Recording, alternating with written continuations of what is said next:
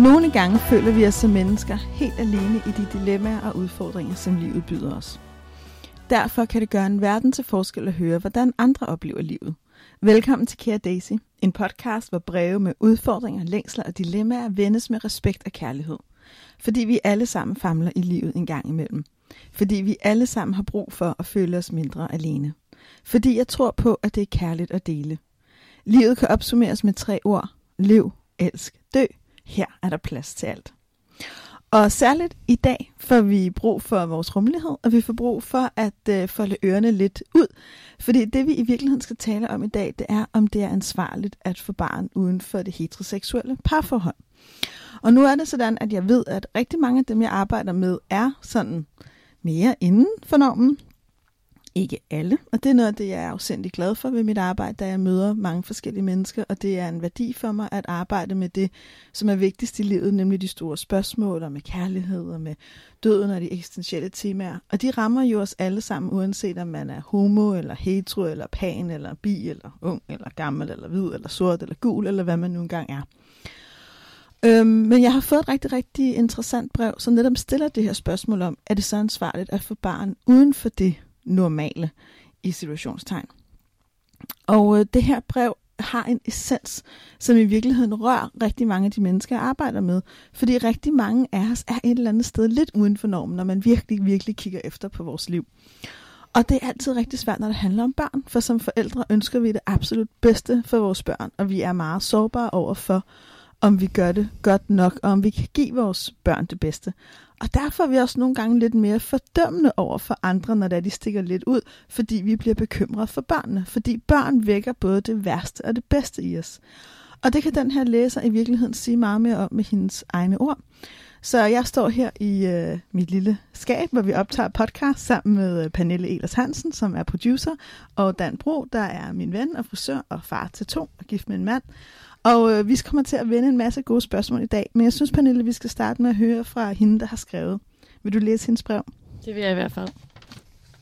Kære Daisy, tak for dig, og tak for at læse det her brev. Jeg skriver til dig, fordi jeg ikke helt ved, hvordan jeg skal, op, hvordan jeg skal forholde mig til min bror og hans kones holdninger til forældreskabet og til køn. De er netop blevet forældre til en skøn søn. For nylig havde vi en snak om, hvad køn betyder for børn.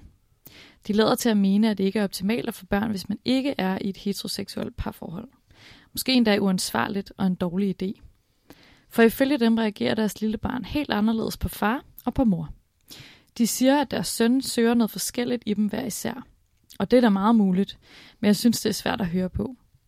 De mener blandt andet, at det vil være bedst, hvis for eksempel et lesbisk forældrepar og et bøsseforældrepar flytter sammen, i stedet for at bo hver for sig, så barnet vil have mulighed for at spejle sig i nogle voksne af hvert køn. Jeg er selv ret uenig.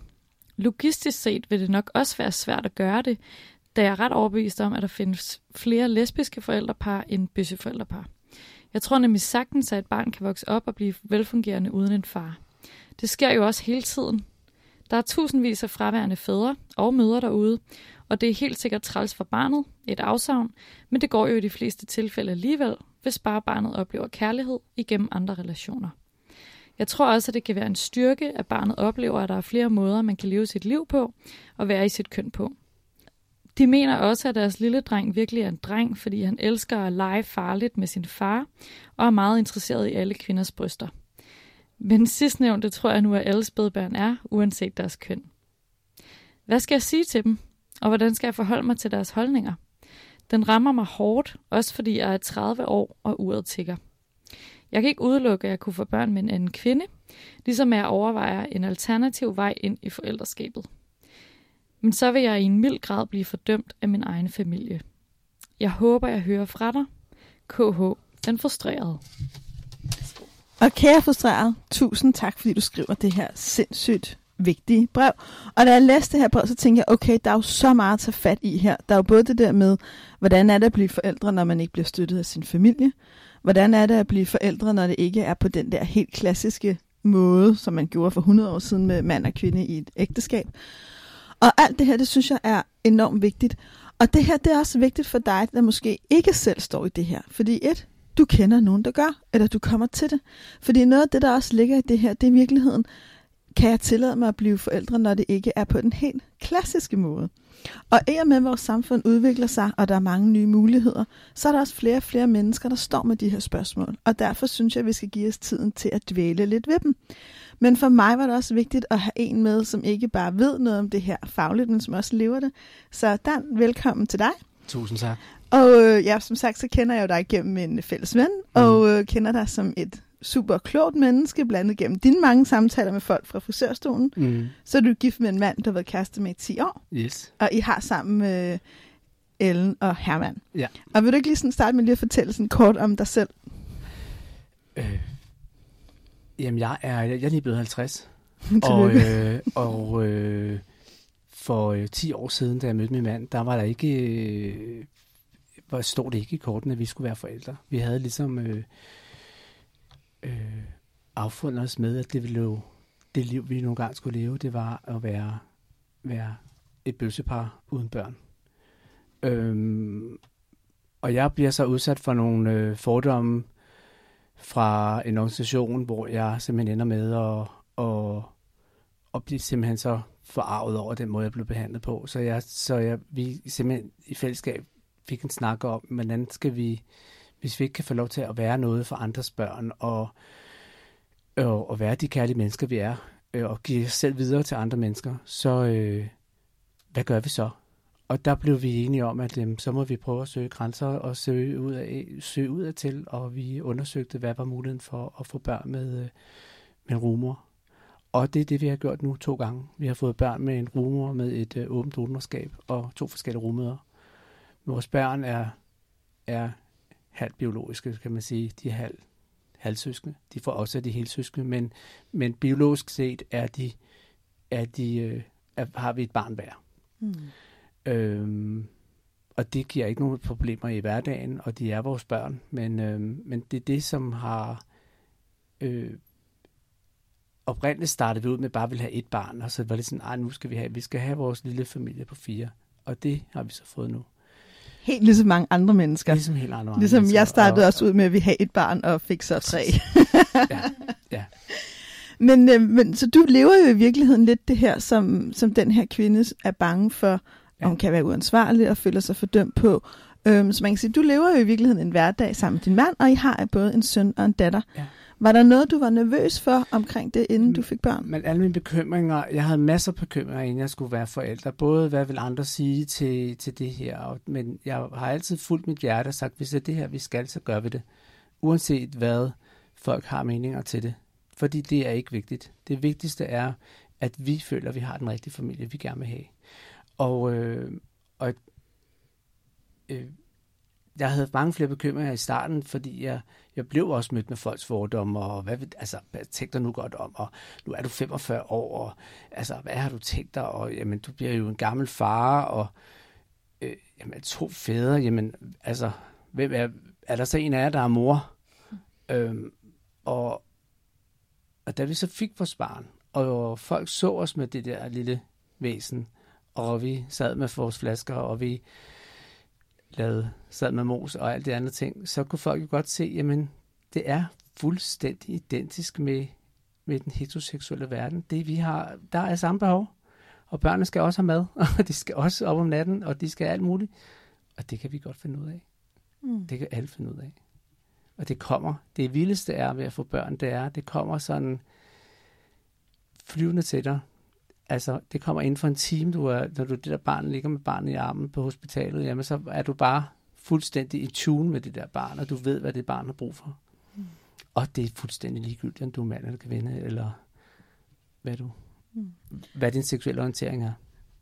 Absolut. Har du oplevet, at det har været svært for, for jeres datter, som jo er den ældste Ellen, at have to fædre? Jeg ved, I kalder jer far og daddy. Øh, aldrig. Hun har der har aldrig været noget, og der har aldrig været nogen øh, spørgsmål fra hende omkring. Hun ved godt, hun kender godt sin situation, og hun ved godt, at hun har været inde i maven på en rumor. Øh, det er stadigvæk i, i det små, det er ikke meget, hun snakker om det nu, men hun ved godt, hun kender godt sin situation, og vi, vi besøger vores rofamilier, og, og det er vigtigt for os, at vi har en relation til de mennesker, der har været noget for os, fordi det er en del af vores liv, og det vil de altid være.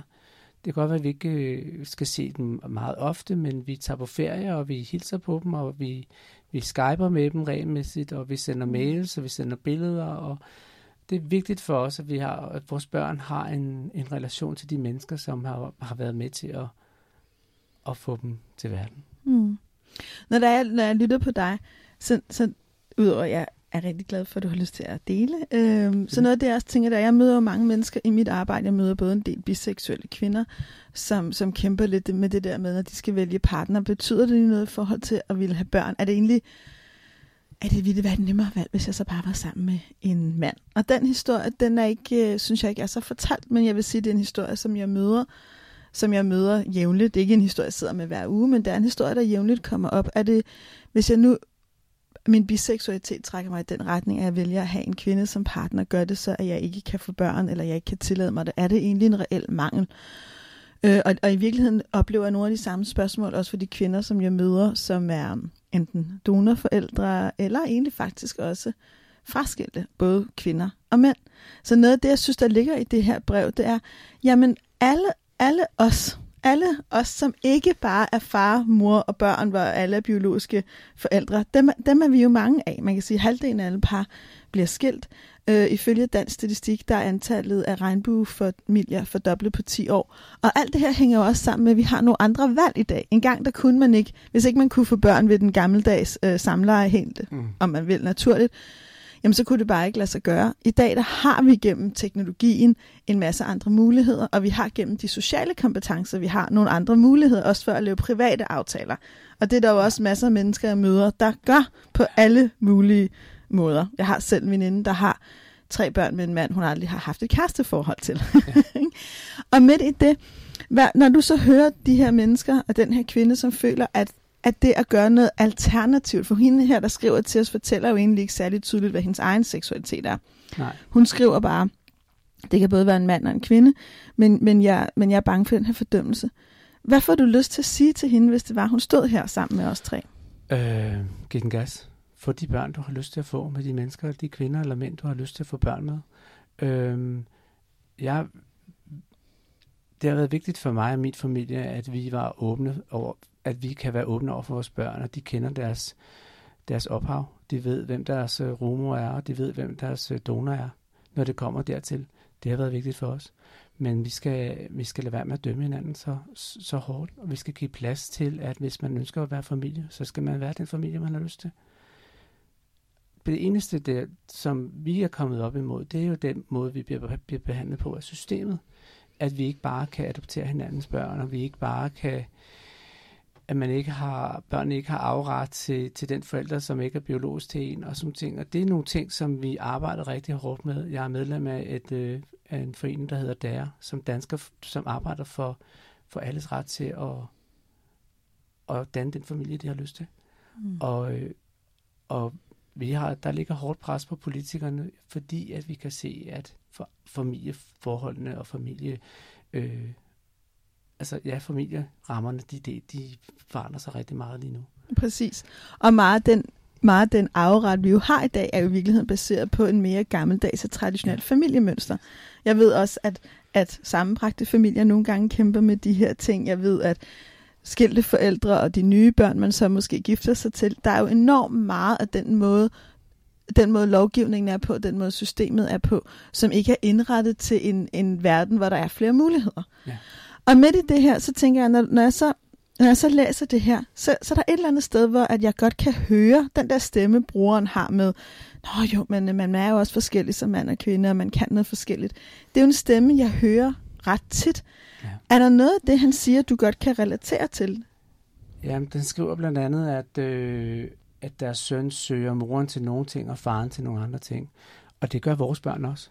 Vores børn søger også øh, daddy til noget, og mig til noget andet. Og det er fuldstændig ligegyldigt, når man er mand eller kvinde, fordi det er ikke et spørgsmål, om man er mand eller kvinde, det er børn, der søger. Mm. Der er en, der leger på en måde med børnene, og der er en, der leger på nogle andre måder med børnene. Der er en, der tumler mere med børnene. Og, og det kan lige så vel være kvinden, der tumler med børnene, som det kan være manden, og lige så meget det kan være min mand, der tumler med børnene, som det kan være mig. Øh, jeg tror, det er meget, for os er det meget udfladet. Den ene tumler mere øh, og laver ballade den ene dag, og så laver jeg noget andet den anden dag. Og nogle dage, så er det mere at sidde og putte i fjerns, ved fjernsynet, og så er der nogle andre ting, så sidder man, med mand er rigtig god til at tegne, så sidder de og tegner, og de hygger sig med det, så sidder jeg med et andet barn og laver noget andet med det. Altså det er jo det, der er så vidunderligt, at det ikke, at det har ikke nogen rammer, det har ikke nogen grænser. Det er meget, for os er det meget udfladet, og det tror jeg også, vi skal til at, vi skal til at erkende, at sådan er det. Mm. Sådan er det også i heteroseksuelle par. Absolut. Og der er masser af ting, som, øh, som, som, som jeg heller ikke gør som forældre, ja. øh, og som jeg heller ikke tror har med noget at gøre med mit køn. Nej. Så ja, for os er det bare vigtigt at, at rumme de børn og være der og, og give, dem, give dem det, de kan.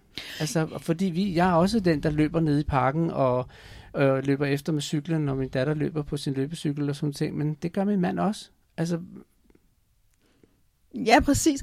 Ja, og jeg tror i virkeligheden, det jeg synes, der er i det her, hvor jeg bliver lidt oh, sådan det glade om hjertet, det er, vi er jo alle sammen så fanget i de her forestillinger om, hvordan man skal være mor og far og den perfekte forældre. Ja. Og det oplever jeg jo af rigtig mange mennesker, igen, uanset hvilket parforhold de lever eller ikke lever i, kæmper med. Den der sammenligning med andre, er jeg god ja, nok? Men problemet er bare, at det bliver i allerhøjeste grad understøttet af det samfund, vi lever i, at det system, vi er under... Øh, underkastet, skulle jeg til at sige, men, men det system, som vi har, vores regering har nogle billeder og nogle rammer for, hvordan vi skal være som familie, og den er bare meget heteronormativ lige nu. Absolut. Og det er det, vi prøver. Og, og den er heller ikke kønsneutral. Ikke? Jeg kan ja, huske, at jeg selv lagde meget mærke til, da jeg blev forælder, at der var en hel masse breve, jeg pludselig fik i min inbox, som min mand ikke fik. Selvom at vi er forældre til de samme børn, ja. hvor det var ligesom en eller anden selvfølgelighed, at jeg som kvinde jo var mere interesseret i læge- og tandlægebesøg, hvilket ikke er tilfældet. Uh, vi, vi deler faktisk sådan nogle ting. Og en anden ting, det var, at uh, min mand havde mere barsel, end jeg havde, eftersom ja. jeg havde en virksomhed, og ikke bare kunne lukke den ned. Præcis. Så var der masser af ting, det var lige så naturligt, at Ingvar gjorde. Og det er jo rigtigt, man blev jo mødt med den der forestilling om, sådan her skal man være. Og derfor kan jeg godt forstå den her bror, som har en eller anden bekymring. Ja. Men tænk, hvis vi alle sammen kunne sætte os selv fri fra det, og i virkeligheden meget mere tænke, som du siger, Dan, vi er nogle mennesker, vi er forskellige. Man kan noget som menneske, ikke som køn, men fordi man er den, man er. Nogen kan tumle, nogen kan tegne, nogen er gode til lange samtaler, nogen er gode til at være fantasifulde, nogen er gode til at bygge Lego, nogen hader det. Altså, i virkeligheden handler det jo, og det er jo uanset, hvordan man har skruet sin familie sammen, hvis vi kunne tillade os at være mere frie ja. i det, ville det give en masse lettelse. Det er præcis. Hvad synes du så egentlig er noget af det, der har lært dig at være far og daddy til, til en dreng og en pige? Altså, nu er min dreng kun, stadigvæk kun et halvt år, men øh, man kan godt mærke, at der er mere knald på, og vi, vi skal have, vi skal have kridteskoene, øh, når han bliver større. Der bliver, der bliver knald på. Øh, men det glæder vi os til, og vi glæder os til at se vores børn på hver deres måde, og hver, hver måde, de vokser op på. Øh, altså, det har lært mig det, at jeg, man skal bare være til stede. Rummelighed og være til stede, og være nærværende, og så sætte grænser, og mm. give kærlighed. Ja. Der er kun et ord, det handler om. Det er kærlighed, uanset ja. hvad køn vi er. Der er også noget, jeg har tænkt over i forbindelse med, at jeg fik det her brev, fordi jeg brugte faktisk noget tid på at gå i gang med at nørde, øh, og det er jo sådan, det er noget det, jeg gør, ikke? og der er nok heller ikke nogen hemmeligheder her øh, hjemme hos mig, der er det ikke mig, der tumler særlig meget. Det er sådan set heller ikke min mand, det er morfar, der tumler i vores øh, familie. Ikke? øhm, men, øh, men jeg begyndte at prøve at læse, hvad ved man egentlig, hvad siger videnskaben egentlig om det her? Og, og det kan godt være, at der er noget, jeg ikke har fundet. Jeg er hverken bibliotekar eller, eller har en Ph.D. i øh, informationssøgning. Men jeg kunne intet finde, som fortalte om, at der er lavet nogle videnskabelige undersøgelser om, hvordan forældrenes køn påvirker børn. Tværtimod, det som al udviklingspsykologi siger igen og igen og igen, det vi ved fra forskningen, som er slået fast med syv tommer søm, det er tryk, tilknytning, tryk, tilknytning, tryk, tilknytning. Ja. Og når jeg sidder i dag som parterapeut, er det jo faktisk også noget af det, jeg arbejder med. Fordi jeg arbejder jo også med konsekvenserne, både af at have haft det og ikke have haft det. Og, det, og grunden til, at jeg siger det her, det er fordi til dig, der har skrevet det her brev, og til alle jer, der lytter med, og har jeres sårbarhed overfor, er det okay, at jeg er biseksuel, eller homoseksuel, eller hetero, eller single, eller donormor, eller donorfar, eller skilt, eller hvad jeg end er. Hvis du kan give dit barn en tryg tilknytning, så giver du det, vi faktisk ved er det vigtigste. Alt andet, det er holdninger.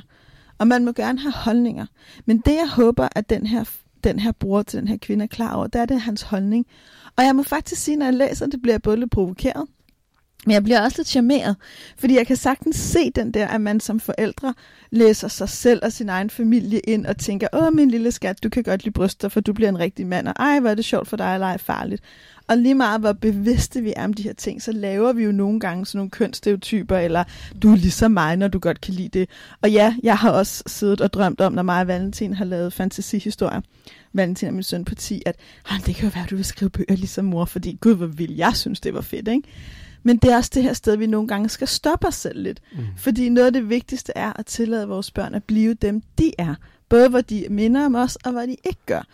Og den visdom, tror jeg, er sindssygt vigtig at have med.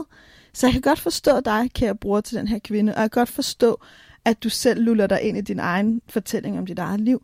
Men jeg håber også, at du tillader dig selv at åbne den op, og ikke tror, at det, der er din sandhed, er alle andres.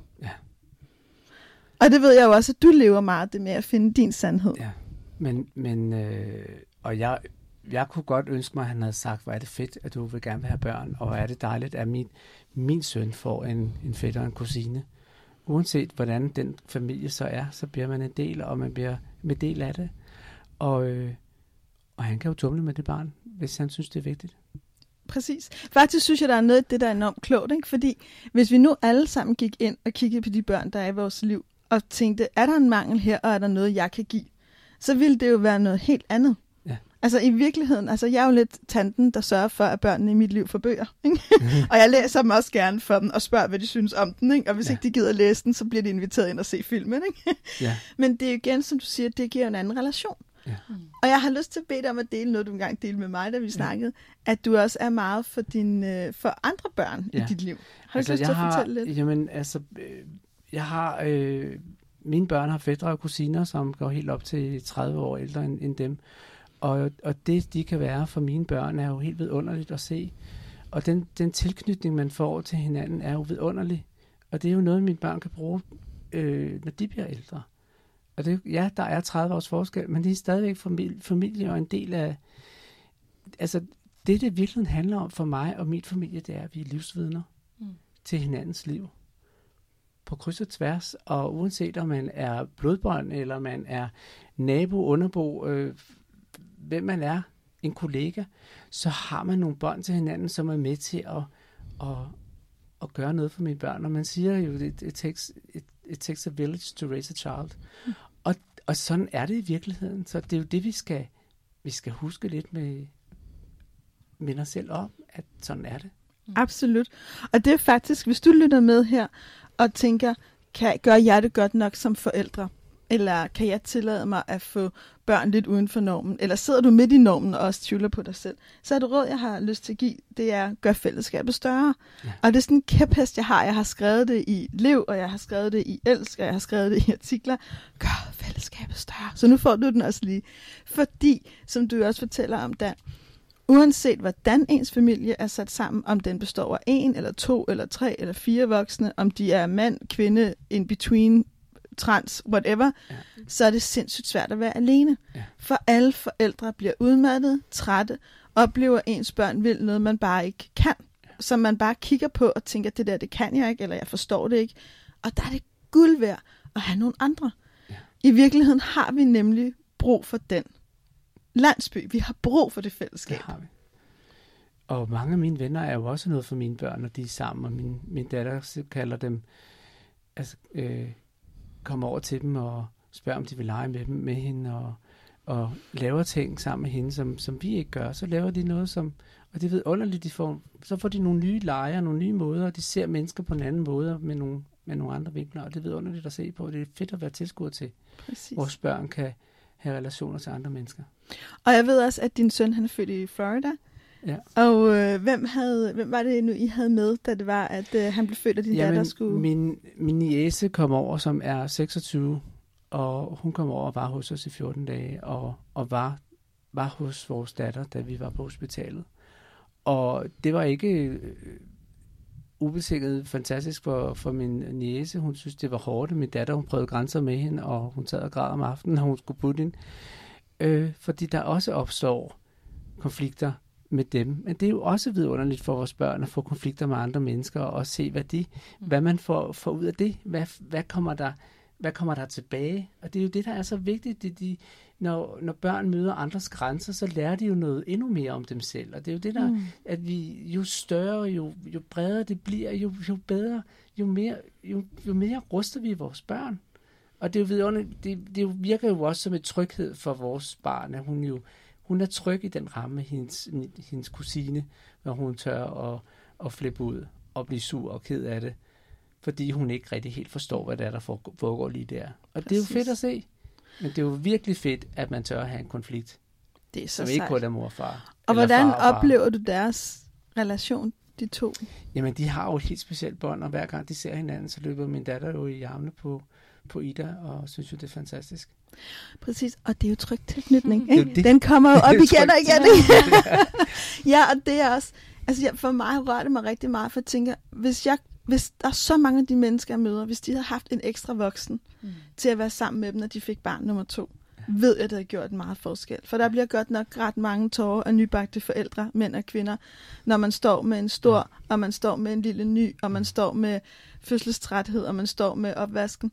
Så det er jo et kæmpe eksempel at sige, måske har vi der i virkeligheden brug for, at landsbyen af fællesskabet træder ind. Mm. Og, jeg, og jeg får også lyst til at dele, en af de mennesker, der betyder sindssygt meget i mit liv, er min kusine.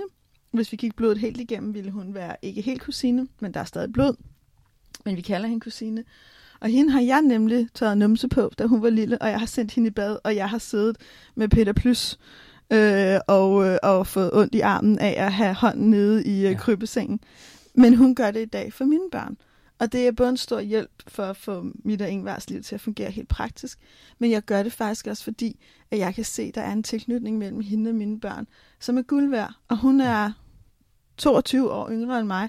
Og jeg tænker også nogle gange, at når jeg en dag er er væk, så er der stadigvæk et voksen menneske, som jeg har givet mine børn, der har kendt dem siden de var babyer, som er det yngre ja. end mig, og som jeg ved elsker dem, og som mm. jeg ved, de elsker.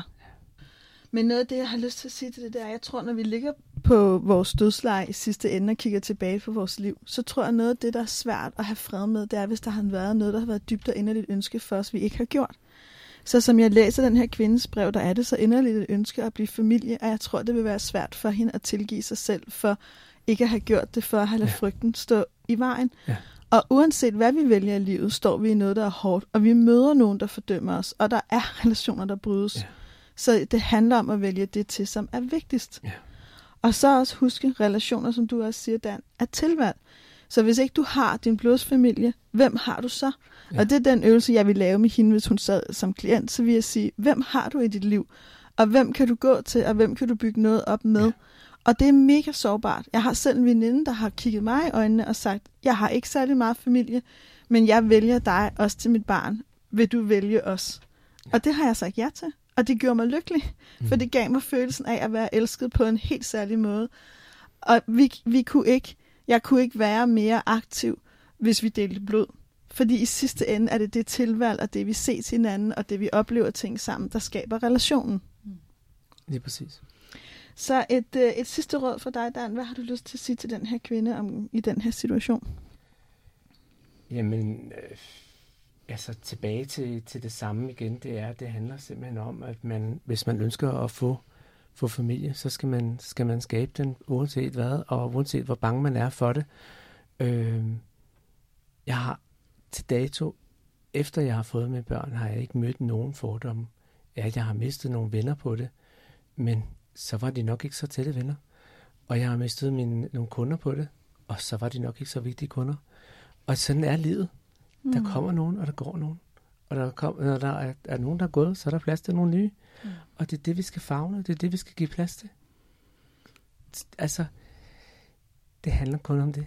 Få de børn, du ønsker, og lad være med at, for, lad være med at høre på, hvad andre mennesker mener om det. Jeg har ikke til dato mødt noget i sundhedssystemet, eller vuggestue eller børnehave, med nogen, der har fordomme til min familie, og til min mand og mig. Og hvor er det rart at høre. Tak for det, Dan. Tusind tak. Øh, det vil jeg slutte af med, øh, og jeg bliver lidt glad over, at I er blevet behandlet så godt af læger og vuggestuer. Det synes jeg faktisk betyder rigtig meget, og børnehaver.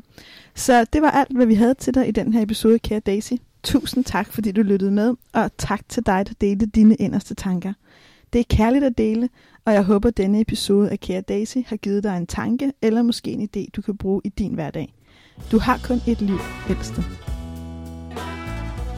Du lyttede til Kære Daisy, en podcast med et formål om at vende nogle af livets dilemmaer og få dig til at føle dig mindre alene.